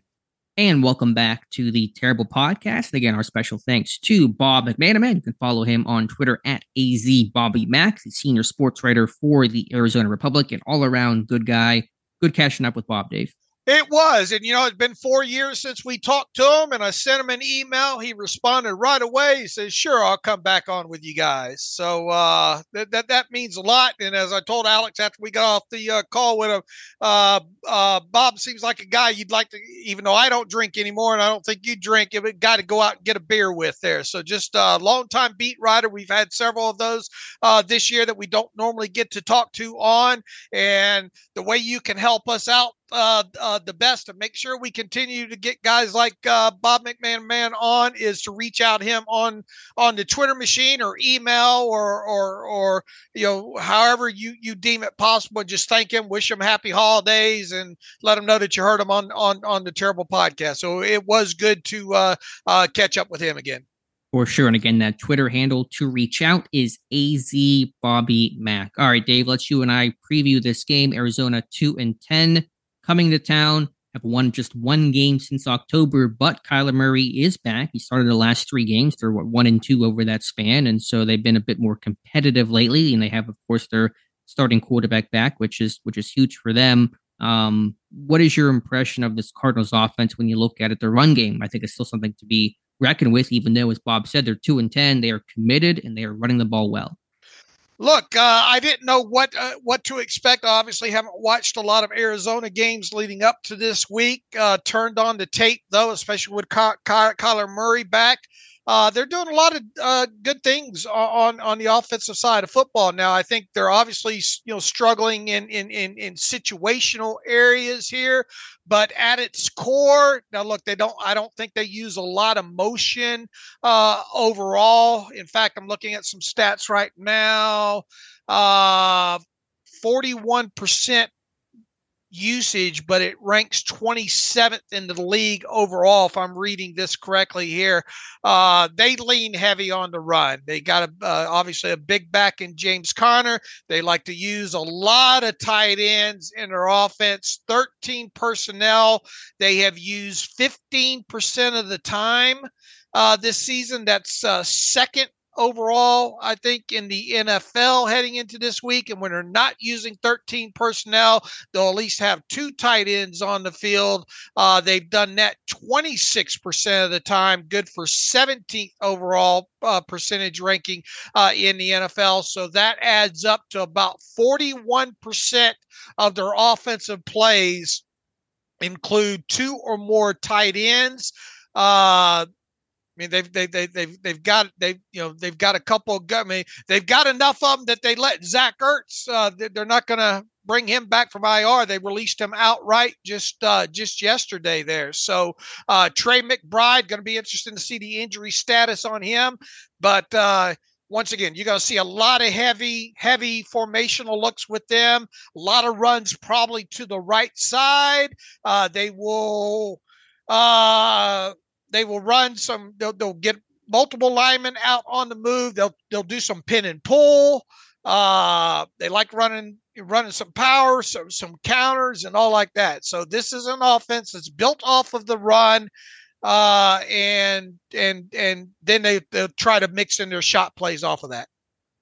And with one of their starting receivers, Michael Wilson, looking unlikely to play in this game, as Bob mentioned, they're going to probably be in 13 pers- personnel even more just to get their big guys out there. And so, you know, the tight ends aren't all household names. McBride has, I think, played really well for them. Right. Uh, behind them is Geoff Swaim, uh, Elijah Higgins, who's a former receiver at Stanford, kind of converted H-back type of guy. But Pittsburgh's going to be in their base defense quite a bit. And against 13 personnel specifically, Pittsburgh has either been going to their 4 4 defense with four down, true and blue defensive linemen, or a three safety, one cornerback package, 3 4 with three safeties and, and one corner to match on that one receiver. So um, you may see, you know, uh, that's why Minkah coming back could be huge in this one. So you get him and Trenton Thompson, Kazee out there, and really kind of have uh, some of your your better DBs out on the field. Uh, James Conner, as you said, he, you know, he, he's run really hard. I was watching that Rams game. He's just, you know, yards after contact and creating, and he's averaging 5.1 yards per carry this year. That's a career high for him. So for a team that is usually playing from behind, they are committed on first down. They are very balanced. They have exactly a 50% split on first down this year in terms of rush pass. It's exactly 50%. So um, they are trying to at least stay on schedule and try to establish the run, and they have. The problem is just they fall behind and they have to start passing the ball. Yeah, and uh, James Conner they used a little bit in the passing game, especially in that game against the Rams, and and come to find out he only has 14 catches on the season. Uh, I kind of thought, and look, James Conner showed during his time in Pittsburgh he could catch the ball out of the backfield. You know, so yeah, he missed. How many games did he miss? He missed a little bit of time. It wasn't. Was it a month? Was it he go on IR? Was it a month that he missed? Yeah, He's played in eight games this year, okay. but still, you would expect more than 14 receptions and averaging 2.6 yards per catch, which is a pretty low number. Right. Uh, as, as far as the rest of their offense goes overall, uh, I they need to stay out of uh, third down situations because uh, I, I, think they've struggled a little bit when it comes to their 35.3% overall. Uh, you want to get in a situation as a defense where uh, you can kind of pin your ears back and uh, look, you have to have contain, you have to have responsible rush. Uh, with a guy like Kyler Murray, because he will take off with the football. I he does it in key situations, I don't know if this stuck out uh, on, on tape with you though, but uh, in in gotta have it kind of situation, his accuracy, uh, not all that great uh, no. overall, and he he tried to run himself into a sacker. He's he's a guy that that I think he trusts his, his health right now, but but overall, but I think there's some some instances where he's probably should have taken off with the football that he hasn't, or at least fully committed. And look, he's a guy that can. We we've seen this in the past, and in fact, he didn't that last game against the Steelers. He run around on one of those plays like for nine seconds or something. Uh, uh, uh, back there, but he is a guy that's going to try to extend extend the play. Uh, his he you know his, his he's still got that elusiveness you better have responsible rushing with him. Mm-hmm. So uh, you're probably going to have to play a you know have have your have your face towards him. Probably not going to see a lot of man from the Steelers unless you get into you know third down or second down type situation uh, uh, with some shorter yardage overall. But there's two guys, or really three guys uh, particularly uh, in in the early down instances, you have to concern yourself with James Conner running the football, uh, their use of Trey McBride in in a shorter, controlled passing game, and then you make sure you contain you know Ky- Kyler Murray. Yeah, I would say the biggest thing on Murray is that he looks healthy coming off that 2022 ACL tear. He's running. Bob talked about. He seems confident. There is that even that mental hurdle that some guys will have when they come back from severe knee injuries like that. He seems to not. He's gotten past that at least on on tape. It looks like so. He's running. He's got three rushing touchdowns. Has more rushing touchdowns than passing touchdowns since he's come back. He's got three of those. Some read option stuff on the goal line. They're going to Y arc and get a lead blocker for him if he wants to to keep the football. So that design run game and situational football, you know, goal line, short yardage is going to be important. They ran a tush push on a two point play against the Rams with uh, the backup quarterback Clayton Tune. So they got some short yardage type stuff that they're pretty effective at um, overall. But yeah, containing him is going to be a key. Rush lane integrity is going to be critical in this one. Um, I, I, would also just note, you know, not, not, not, that he's not that he's a big player in the offense, but I was a big fan of Rondale Moore when he came out of Purdue, and right. he's kind of a gadget guy, RPO guy. They're going to run a bunch of RPOs in this game. try to get him in space. Got to tackle that guy well in space because if you make if he makes a guy miss, he may uh, you know do some damage. Their tackles are better than their interior players. Obviously, have Paris Johnson at right tackle and a veteran in DJ Humphries uh, over there at left tackle. There, uh, pretty favorable matchup for for Alex Highsmith, though. I think over on that side, uh, but they're they're they're three interior guys of uh, Colon, Froholdt, and Will Hernandez. That's that's where you would expect the Steelers front to win in here, man. Uh, uh, I would expect Cameron Hay- Heyward to have a pr- pretty good day. Uh, Benton versus uh, uh, favorable. I, I would envision uh, Ogunjobi against a guy like Will Hernandez is favorable. Uh, they come off of blocks way too easy. I, I, I feel they're they're better. Uh, they're they're a better running team when they can get those guys moving and out on the edge. I think. I don't know. They got some big people. Hernandez is a huge dude at right guard. He was like 340 coming out of Fresno State, and he's kind of always been that, you know, phone booth type blocker. They got some big people though, so that's that's why they run the ball well because I think they're kind of built to do that type of stuff. But you know, for Pittsburgh, since Cam Heyward's come back, they have been you know top 10 run defense. So that, that's going to be the trenches. Is where this game's going to be won uh, offensively, defensively when it comes to Arizona's offense against Pittsburgh's defense in this one. Yeah, much like the uh, uh, the Steelers game plan every every week, and especially last week against uh, the Bengals. Uh, they're, they're going to be focused on on shutting down the run. Let's see here. Uh, uh, directionally for the offense, running the football. Uh, right end. Let's see if I can pull up uh, the ranks here. Man, left end, left tackle, first and second in the league directionally. Mm uh, there eight eight point four four yards per carry on oh, wow. runs to left end. How many That's attempts? Thirty nine. Okay, so pretty healthy sample size. Yeah, uh, 34 attempts at uh, going to left tackle, 6.91 yards, ranked second in the NFL uh, when it comes to directionally that way. Those seem to be their their their two strongest run area. Now off left guard last in the league uh, just 16 runs to left guard averaging 2.5 yards per carry. They're kind of a middling team though running every other direction. So uh you, the, the plays that I watch, uh, you know, they, they seem to be more right-handed uh, overall, and they are more of a right-handed team. Right tackle, 40 runs, 54 runs uh, uh, to the right end, uh, and the rest of the time they're running high diddle diddle. James Conner up the middle, 95 times up the middle with James Conner, mm. 4.0, not with James Conner specifically, but yeah. 95 times in total, 4.05 yards per carry. So you got to be tough up the gut against them and probably on the edges. Just but, but, more... but, just I mean, top to bottom, the statistically success rates and EPA, they're they're good on the ground. Yeah, I mean, I know it's more basic stat, but they're 5.1 yards per carry is third in the NFL, only behind Baltimore and Miami. You know, you wouldn't associate Arizona with those teams, but they're right up there. Just two other quick notes on the offense: uh, play action. They're going to move the launch point Murray. He's going to boot out, and they're going to roll him out and uh, run some play action. And so they're going to do some things to get him designed on the move and try to get some play action to try to uncork some deep shots downfield. Although without Wilson, you may see some more targets Hollywood Brown's way, their top receiver on the year. And then, as I mentioned, the Bob, their kicker, Matt Prater, is got a cannon for a leg. you know, he has the NFL record for most field goals of 60 plus yards. It's not Justin Tucker. It's not Janikowski. Matt Prater has four career makes of 60 plus yards, including a 64 yarder, which was the record for NFL before Tucker broke it two years ago from 66 to beat Detroit. Um, so their field goal range, I know they are going to be on the road in Pittsburgh. It's not going to be like they're in Arizona, and that, that's going to be a difference. Um, but the weather in Pittsburgh does not seem to be terrible this weekend. And so Prater's got a leg where, you know, 55, he can make it. Here's the thing, too, with their offense. Uh, uh, and their defense really overall their their their field position they have not been great in field position starting field position uh, this this year. And uh, opposing uh, uh, starting field position against them has been way too strong.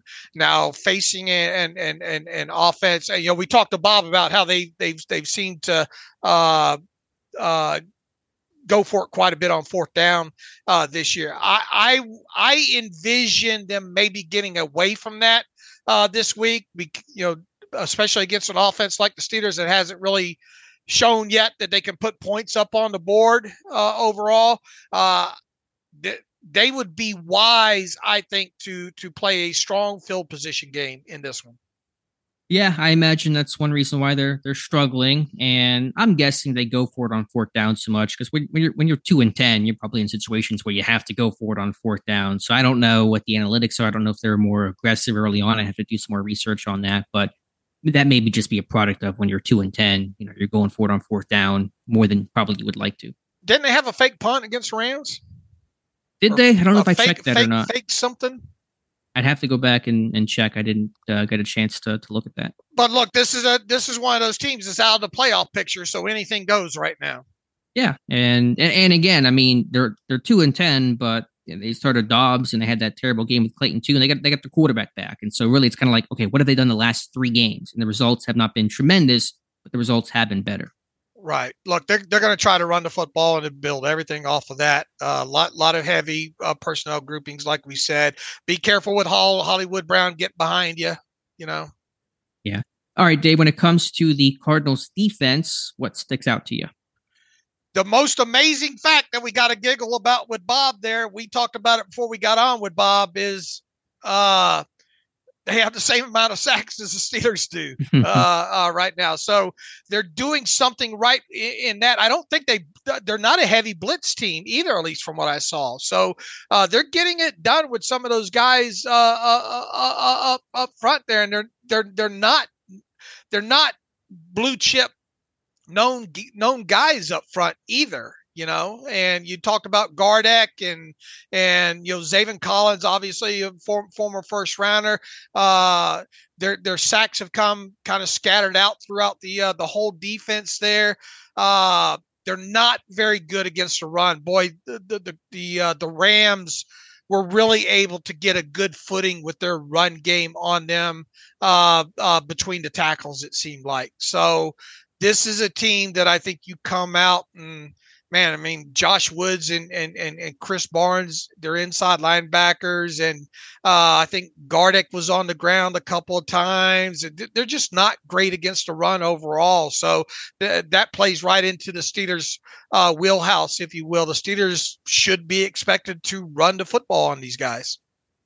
Yeah, I mean, I know maybe you can't always expect to run for a buck fifty in a game, but Pittsburgh should run for a buck fifty in this game. They've done it each of the last four games, and Arizona's as ripe for the picking as as any team in football. They lost Kyzir White at off-ball linebacker; he was their leading tackler, their guy. So yeah, they had to go to Woods and Barnes. They play this five-one front um, in their nickel packages quite a bit with five, you know, defensive linemen and then one off-ball linebacker in Woods. And so if you can get past that first level into the second level where there's one off-ball linebacker you're going to have some daylight. So they make they make some plays up front. They got some pluggers up, uh, up against run, Lopez in the middle, but um, get past that first level, there's going to be daylight for the for the running game.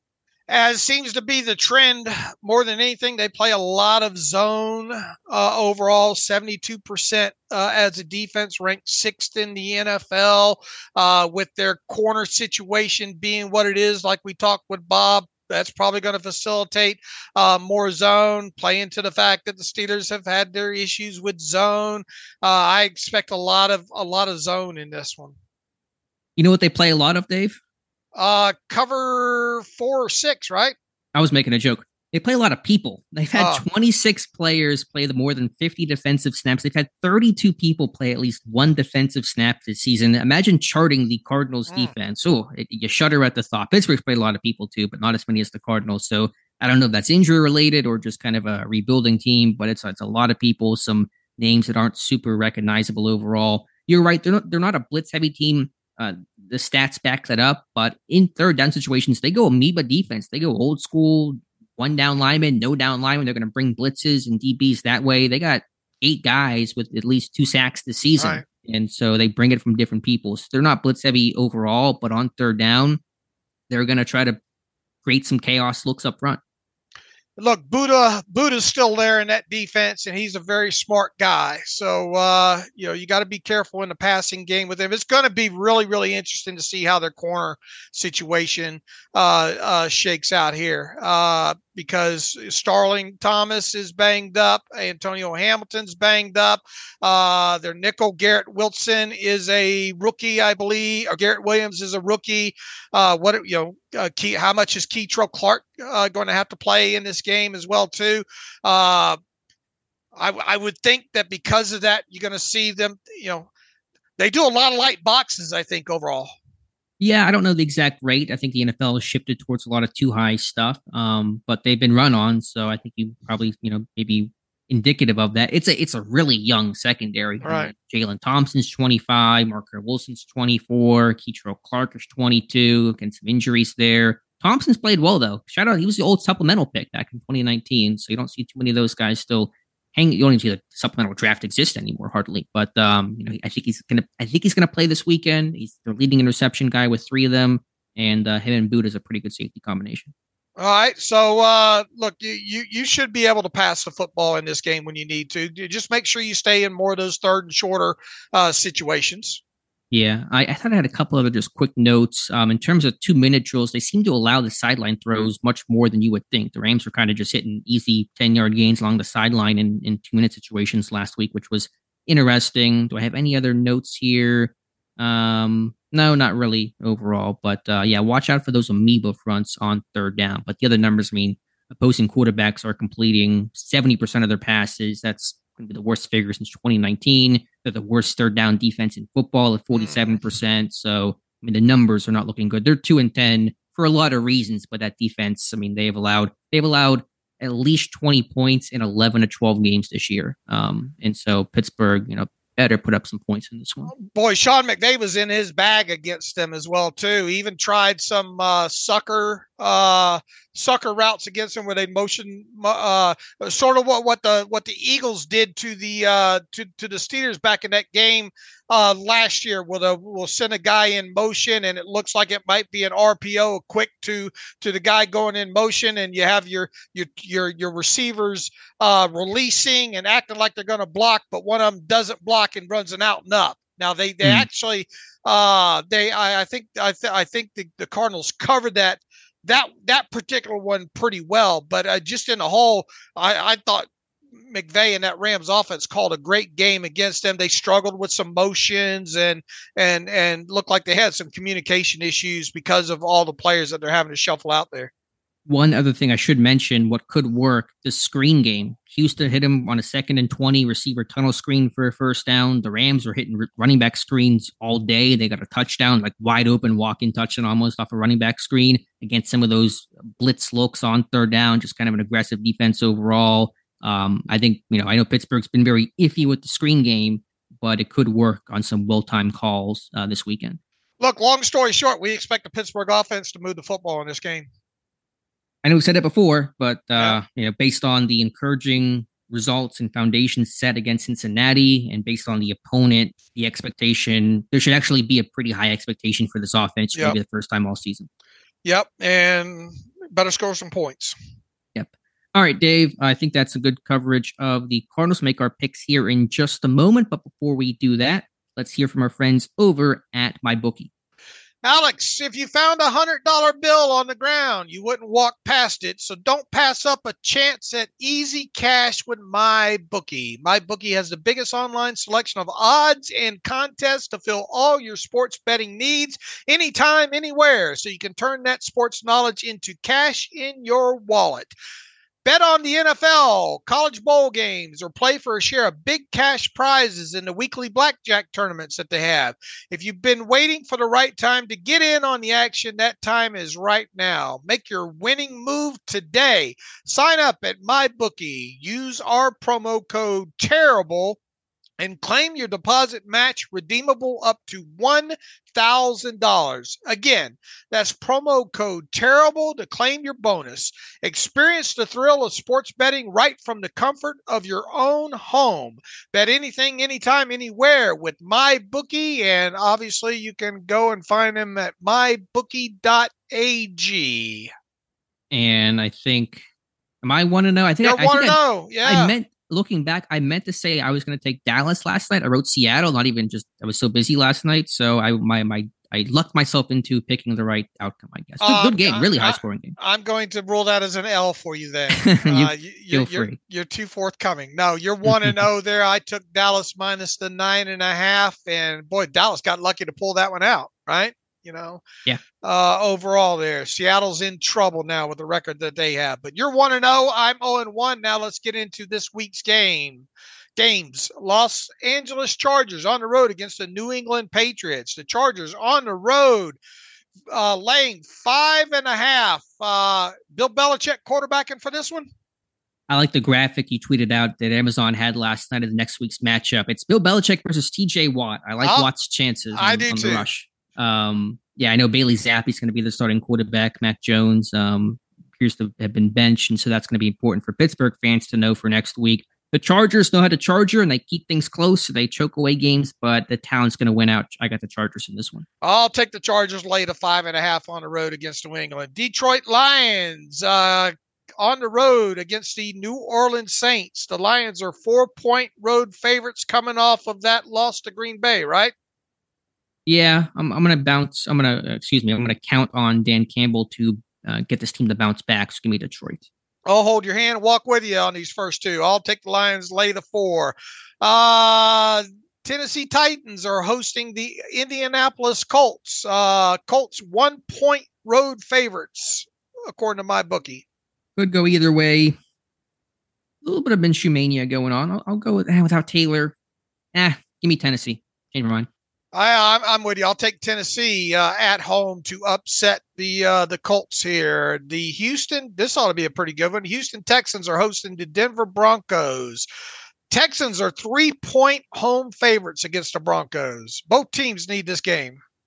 They do, and credit to Denver and Sean Payton turn around that one and four team. But I've been on Houston. I'll continue to be on Houston. Give me the Texans.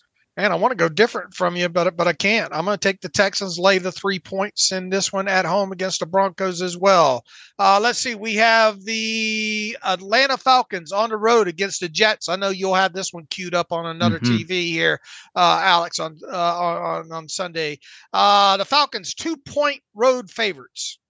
Tim Boyle versus Desmond Ridder. Where do I sign up? I will take the Falcons. I'll take the Jets in this one for an upset. Uh, give me the two points there in that one. Uh, Miami Dolphins on the road against the Washington Commanders. Uh, Dolphins laying nine and a half on the road. One of those nine, another one of those nine and a half games. Yeah, it's a big line, but I got to go Miami there, Dave. I'm going to have Miami winning this. Uh, that nine and a half. I, I I learned my lesson with the Cowboys here to, uh, on, on Thursday night. I won't get beat again like that. Give me the Commanders plus the nine and a half, but I'll take the Dolphins to win that outright. Carolina Panthers on the road against the Tampa Bay Buccaneers. The Buccaneers at home laying five. What do you think about uh, what's happening over there in Carolina? Nothing good. They're going through coaches like go through socks. Um, yeah, I mean, I don't know who wants to be the coach of the Panthers. They'll find somebody. But I don't know why Ben Johnson would want to go to Carolina when they're just firing coaches, you know, back to back years. And Frank Reich gets fired 11 games in. David Tepper seems like one of those owners that's tough to Mhm. please. That's for sure. But I think they get the the interim head coach bounce with Chris Tabor. I'm going to go Carolina in this one. I'm not. I'm going to go Tampa. I'm going to lay those five points uh, at home against the Carolina Panthers. Uh, the Cleveland Browns uh, probably going to have to start Joe Flacco in this one uh, on the road against the Los Angeles Rams, who looked. Uh, is Kevin Dotson going to make All Pro? Yeah, I get he's I guess still graded as one of the top guards this year, right? Yeah, he looked pretty good on tape on that Rams tape versus the Cardinals there uh, as well. The Rams at home laying three and a half against Cleveland. Dotson probably still won't be all pro because some of that's name recognition and all that kind of stuff. Um, you know, Zach Martin's probably going to get it and, those types of things. But uh, either way, yeah, going on their fourth quarterback to start this year and Joe Flacco. That's it's the, too many injuries for Cleveland, even though that defense is elite. I'm going with the Rams. All right, I'll go with the Rams and lay the three and a half as well, too. And what should be a very good game. The Eagles are hosting the 49ers. The 49ers are three point road favorites here. Yeah, get the game we are supposed to get last year when Purdy got knocked out, the NFC Championship game, and that game kind of went south pretty quickly. Ah, uh, you know, this one's tough, Dave. I don't really know which way I want to go. Um, my gut says 49ers. I'll say 49ers. My gut says 49ers as well, too. I'll lay those three points on the road. Another what could be an interesting game here, was especially the way Jordan Love is playing. Green Bay Packers hosting the Kansas City Chiefs. The Chiefs are six point road favorites. Yeah, Love's playing great football the last month. He's kind of showed that he can be that franchise quarterback, hopefully, for the Packers. I mean, Kansas City's had their struggles. I just, it's hard to pick against KC. I'm going with the Chiefs. Uh, I keep saying that this is going to be the week that they get it right on offense. I think this this is going to be uh, uh, the week they get it right. I'll lay the six points for Kansas City there. Cincinnati on the road against the Jacksonville Jaguars. The Jaguars laying nine points against the Bengals. You know what? I'll, I'll say the the Jags win. The Bengals find a way to cover this one. Jake Browning second start, kind of the jitters of that first one out of the way. Um, I think that defense is still better than people think. I'll, I'll take the Bengals to cover. Yeah, I'm with you on this. I, I, I don't think the Bengals are getting enough respect for, for the talent on the roster. I don't think the Bengals win this, but I think the, I'll, I, uh, they'll cover that nine points. So give me the Bengals uh, on the road plus nine. That circles us back to the Pittsburgh Steelers hosting the Arizona Cardinals. Alex, it's been since 1969 was the last time the Cardinals organization won a road game in Pittsburgh against the Steelers. That was at old Pitt Stadium in 1969. Dick Shiner and Kent Nix had the tag team, and Dick Shiner started that one, got knocked out with a left hand injury. Kent Nix took over through several interceptions. The Steelers actually had a seven to nothing lead in that game. Chuck Noll's first year as a head coach. Uh, the Steelers were one and one going into that game. The Cardinals were one and one. The Cardinals won that game. The Steelers did not win again. That resulted in them uh, with the first uh, overall pick and getting Terry Bradshaw overall. So uh, I went down some rabbit holes. Uh, way too spent way too much time looking. no such look, thing. Looking back at that game, I was one and a half a little over one and a half years old the last time the Cardinals won a game in Pittsburgh there. The Steelers are five and a half point home favorites to the Cardinals. What say you? Good history lesson there. Um, I hope I hope you're sitting down for this prediction, Dave. It might be a little unexpected, although maybe not. We'll, we'll see. But if there is a week for this offense that had the building blocks against the Bengals to really put things together to have a complete game, this is the week to do it. I don't take these games for granted. We've seen Pittsburgh lose in games they shouldn't have lost before, and Murray's back, and that run game's going, but Pittsburgh's run defense has been strong. Minkah, I assume, will be back. The defense is going to create chaos, and Pittsburgh should run uh, very well in this game. The receiver should win against their corners, that young secondary. So I think 1969 was last time Pittsburgh scored 30 points in a win. I'm going to say they do it here, Dave. Oh! Pittsburgh 30 to 20. Little high scoring game for once. Don't get used to it, but for one game, high scoring 30 to 20 Steelers over Cardinals. Yeah, I'm a lot less reserved than that. I, I still want to see the baby. I, I, I like the way the labor pains are looking right now. Uh, I, I, don't I don't like this conversation and the way we're going. uh, look, uh, I think they should be able to move the football in this game on offense. I think the defense can do what they need to do. I just I wonder if they can score enough points in this one. I think the Steelers win this. I think they score more points than they scored uh, last week. But I I uh, I, I, I want to see them do it before I start getting back into thinking 22, 24, or even 30, 30 points here. I have the Steelers winning this one 22 to 17 in this one. You love those weird numbers. 22. You, I think you picked 22 in some of these games before. Mm-hmm. So we're going to get it I'm right. to hit one of them and then, I, then, then, it's going to say, look, you called it, you know. You're the guy now, that has the uh, lotto numbers every same numbers each time. Yeah. Yeah. After the fact, after they're drawn. Uh, yeah.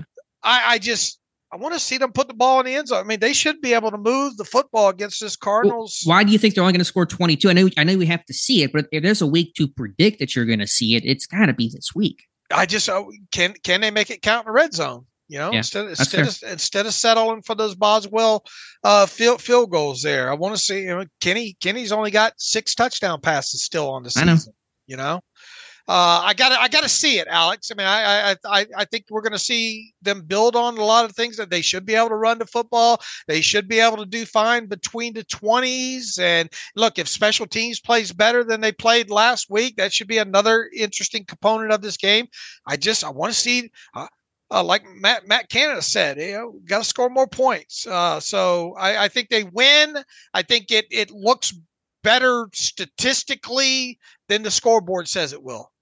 You said twenty-two to to what? 17? 17 yeah. So still, yeah, still that one possession game. I get it. I mean, it's all Pittsburgh plays this year is one possession games, at least whenever they win. Um, I just I think if there's, if there's going to be a week to do it, it's got to be this week. Last time Pittsburgh has scored 30 points in a victory was November 15th of 2020, longest active streak slash drought in the NFL. I'm going to take a swing and say it ends this week. All right. All right, Dave.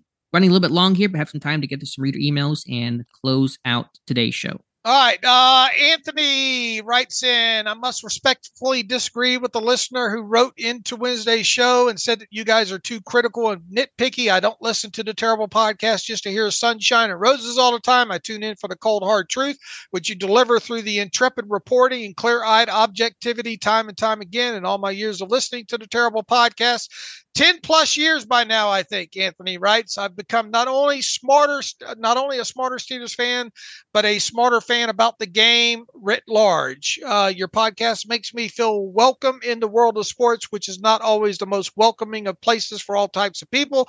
And I just hope you guys know for uh, every one critic out there, there are 100 of us that know you guys at the depot are the best in the business for a reason. Thank you for everything. Anthony's out there in LA. Anthony, thank you for that uh, uh, email there. So thank not you, a, Anthony. not a question, just a comment. Uh, Jesse Hernandez writes in, "Hey guys, happy Friday! With Ben's recent podcast and the previous shakeup at OC, uh, you have to a- have to ask." With your best knowledge, and please elaborate as much as possible, what exactly is the quarterback coach's responsibility uh, for? What is he responsible for? And what do you expect him to do naturally? Thank you guys. Go solely 24, he writes. Jesse Hernandez. All right. What exactly does Mike Sullivan do here? Mm-hmm. What do you do here? The Bob's talk. Um, I mean, he's asking in the capacity of quarterbacks coach and not OC slash play caller. Is that I just want to be clear. Yeah, that. look, he says, please elaborate as much as possible. What exactly is the co- quarterback coach responsible for, and what do you expect him to do naturally? Well, like any positional coach, you're teaching the technique of the position. And so, from a technical aspect, in terms of footwork and I don't know, um, you know, just your upper body and lower body and how that all coordinates together, and you know, your how you get depth on a drop and that type of stuff, your arm angles, and anything technical is going to be the positional coach responsibility. And so, of course, it is with Mike Sullivan and Kenny Pickett in the quarterback room overall. They're going to watch tape together during the week. They're going to, you know, obviously be pretty important in terms of the game plan. Um, they're going to talk on the sidelines. Even when Canada was here, you saw Sullivan Granted, partially because Canada was upstairs, but you saw those guys going over tape on the sidelines to review, um, or, or, the photos, I should say, the sideline to see, you know, what went wrong and what coverages the defense was playing and stuff like that. But I, I just broadly speaking, when you're talking positional coaches, you're talking about, you know, teaching the technique and the, the, the real, you know, nitty gritty coaching points of each position. I read one time that a quarterback coach's job is to keep the offensive coordinator out of the out of the room as much as possible. Hmm. Uh, Interesting. And that's loose. That's obviously, I don't think you could rubber stamp this. I think you can uh, generally with what a quarterback coach does, but I, I, I, imagine that there's some differences from team to team. Uh, obviously, help game plan, make sure the game plan is passed along uh, uh, uh without, you know, and answer any questions uh, related to that. Obviously, in the situation right now with the Steelers, Sullivan has a, probably a pretty good, you know, uh, uh, uh, opinion or, or, what goes into the game plan. Just everything quarterback. I think Alex pretty much set, set a mouthful. I mean, it's hard to know exactly uh, uh, what that happens. But I mean, he is called a quarterback coach. He works with the, with the quarterbacks uh, specifically there. So er- everything that that would entail, like Alex said. Yeah, just like a running backs coach is going to teach, go through drills, going to lead drills, going to go through the, the technique of the position. They're going to watch film together. They're going to grade uh, the, the players each week, um, that kind of stuff. Re- really quickly, Dave, have any reaction to Ben's comments about he had a really close relationship with uh, Sullivan and with Canada was the first time he really didn't work as closely with the OC as he had before with, um, you know, Bruce Arians, et cetera, guys like that. Do you have any reaction to that? I mean, it, it was interesting to hear the words come out of his mouth after the fact. You know, uh, why wasn't he saying this before? Uh, I don't. I mean, I don't know if he just didn't want to try to make the waves when Canada was there, and now that he's gone, you probably maybe a little ben, freer ben, to talk. Ben, ben, not worried, making waves. I know. Been worried know. about not making waves. Look, is is there something there? Could could there have been kind of a more standoffish? Uh, maybe maybe Canada was afraid to step on his toes too much. You know, uh, I don't know. I wasn't there, and we know how you know at, at times Ben. You know, I, I there I, I believe Ben. there, I- yeah, there is there is a cur- there is kernels of truth to what he said. Uh, I, I agree with that. Uh, you know, I, Ben was obviously closer to Randy Fichtner, right? Uh, Yeah, I mean, he just said in general he would always work really closely with the OC, and then when Canada came in, it was kind of okay, working closer with the quarterbacks coach instead. Maybe maybe Canada didn't feel the need to. I I don't know. I mean, I not knowing it, it makes it hard when it when you're talking about a he you know he said Sure. t- t- type of situation. I, I really haven't given it much thought. I know it draws a lot of attention after the fact with Canada out of the out of the building now. You know, Yeah, I mean, it may, may just be Canada's experience coming from the college ranks. It's maybe how they did it before, and just kind of the, his style and, and, and method that that's possible. Um, I, I just think back. Remember that report? I know this, the team shot it down, but that report they wanted Canada to kind of be more involved with Kenny to kind of you know change up the role so he was closer with Kenny. Hearing what Ben said, I wonder if that actually might have been kind of true, and the team just shot it down just to try to you know sweep that story under the rug. But it, it kind of makes sense now. yeah, uh, you you could go that route with it as well too. Uh, Anyway. look, look, we just got to see Kenny continue to build on what he what he did last week. You know, Yeah, and that may be why, and Ben made the point of why Kenny had more success with Sullivan last week because he's worked with Sullivan probably closer than he has at Canada, and there's a relationship there that's that's important, and those guys maybe just were in sync more often. All right, uh, Bryce writes in uh, when you factor in all the injuries to each of the teams, is it safe to say that right now Pittsburgh actually has the best collection of pass catchers in the AFC North? If not, who would you rank higher than them? And he's talking about the AFC uh, North. Like currently, as in who's healthy or just I guess You know, he says who has the best collection of. I mean, Cincinnati's got some talented dudes over there. Yeah, I mean when guys are healthy, I mean you know Chase and Higgins and Boyd is up there, and I think the Ravens have a really good group again when healthy. When Andrews was healthy, and uh, I, I still like Bateman, um, and Zay Flowers is going to be a dude for a long time. Beckham's So- made some big Yeah. plays for him and all like that. I mean, uh, I, I, I mean, look, we, we, we know the warts with the Steelers wide receivers. Uh, you know, Diontae's. We, we know every. We already talked about a lot of the warts with Diontae earlier in the show. That that's not surprising all like that. George Pickens has got to become a, uh, still got to work on be, becoming a better route runner. Yeah, so to answer the question, I, I really don't know where I would rank it. I probably would not put Pittsburgh at the top. They don't Right. have some of the depth throughout in, in the slot guys, for example. Uh, but it, you know, it's a it's a group you can win with, a group that you can produce with. And just quickly speaking of pass catchers, Michael Wilson of the Cardinals officially been ruled out. Mm. So with that shoulder, so their top deep threat is now out to this game. All right, number two, I'm having a hard time understanding why the Steelers tend to only use tight ends over the middle of the field. While Pat does a great job in that area, it seems Robinson and Pickens uh, would also thrive with more concepts and opportunities to go there as well. I think Robinson is being a little underused in this area. So, what would you do to build off of last week's performance to threaten more of the middle? Look, can he miss one to uh, uh, Pickens uh, over over the middle. Look, we still would like to see a couple more, you know, use use of the wide receivers over the middle of the field more. Period. And and maybe we'll start seeing more of that uh, uh, moving forward here. But uh, you have to you have to start somewhere. And boy, it was great to see it start with with, with Pat Freiermuth down the middle of the field ag- against some of those middle of the field open situations that presented himself in that game. And you know, I think we'll, we'll, we'll probably see some more middle of the field open uh, in this game against the Cardinals as well too. Um, you know, if you if you're getting a lot of zone against you, I mean, uh, long story short, yeah, they need to they need to use the wide. Do they need to use Robinson technically more in the passing game though? I mean, I would just say I would like to see a couple more catches for like the, your number three, number four receivers who are playing. I mean, Robinson's playing a lot of snaps. He's not really he's contributing, but you would like you know, maybe two receptions a game. So I get that. Um, you know, he's made his mark on third down, some tough catches when they when they really had to have it type stuff. So you know, I, have called for them to do a little bit more there. But if, if Pat's going to catch, you know, nine, ten balls a game, which he won't do every single game, but if he can catch, you know, five passes a game, then you're kind of getting that production, at least in that, that area of the field, typically speaking. So that makes it less of an issue overall, I guess. All right, Robert uh, Cole writes in great conversation about the Tomlin Tomlin book, fascinating and absolutely excellent. I've listened to you guys since the beginning. Pittsburgh native, living in SoCal, another SoCal or another uh, uh, California person here. Keep up the great work. Love your podcast. Alex has been a game changer. Love you, Dave. Best and most credible source of Steelers news. F word, the national media. Uh, Robert Cole. Thanks for that email. Robert. Thank you, Robert. All right, I think we got to it as usual on a Friday. We've run a little bit uh, long. If you're having a problems, also look. Uh, uh, some of you you don't don't use Spotify or don't use Apple, or some of you even do use Apple. We've had some problems the last three days with uh, the RSS feed uh, attached to the podcast.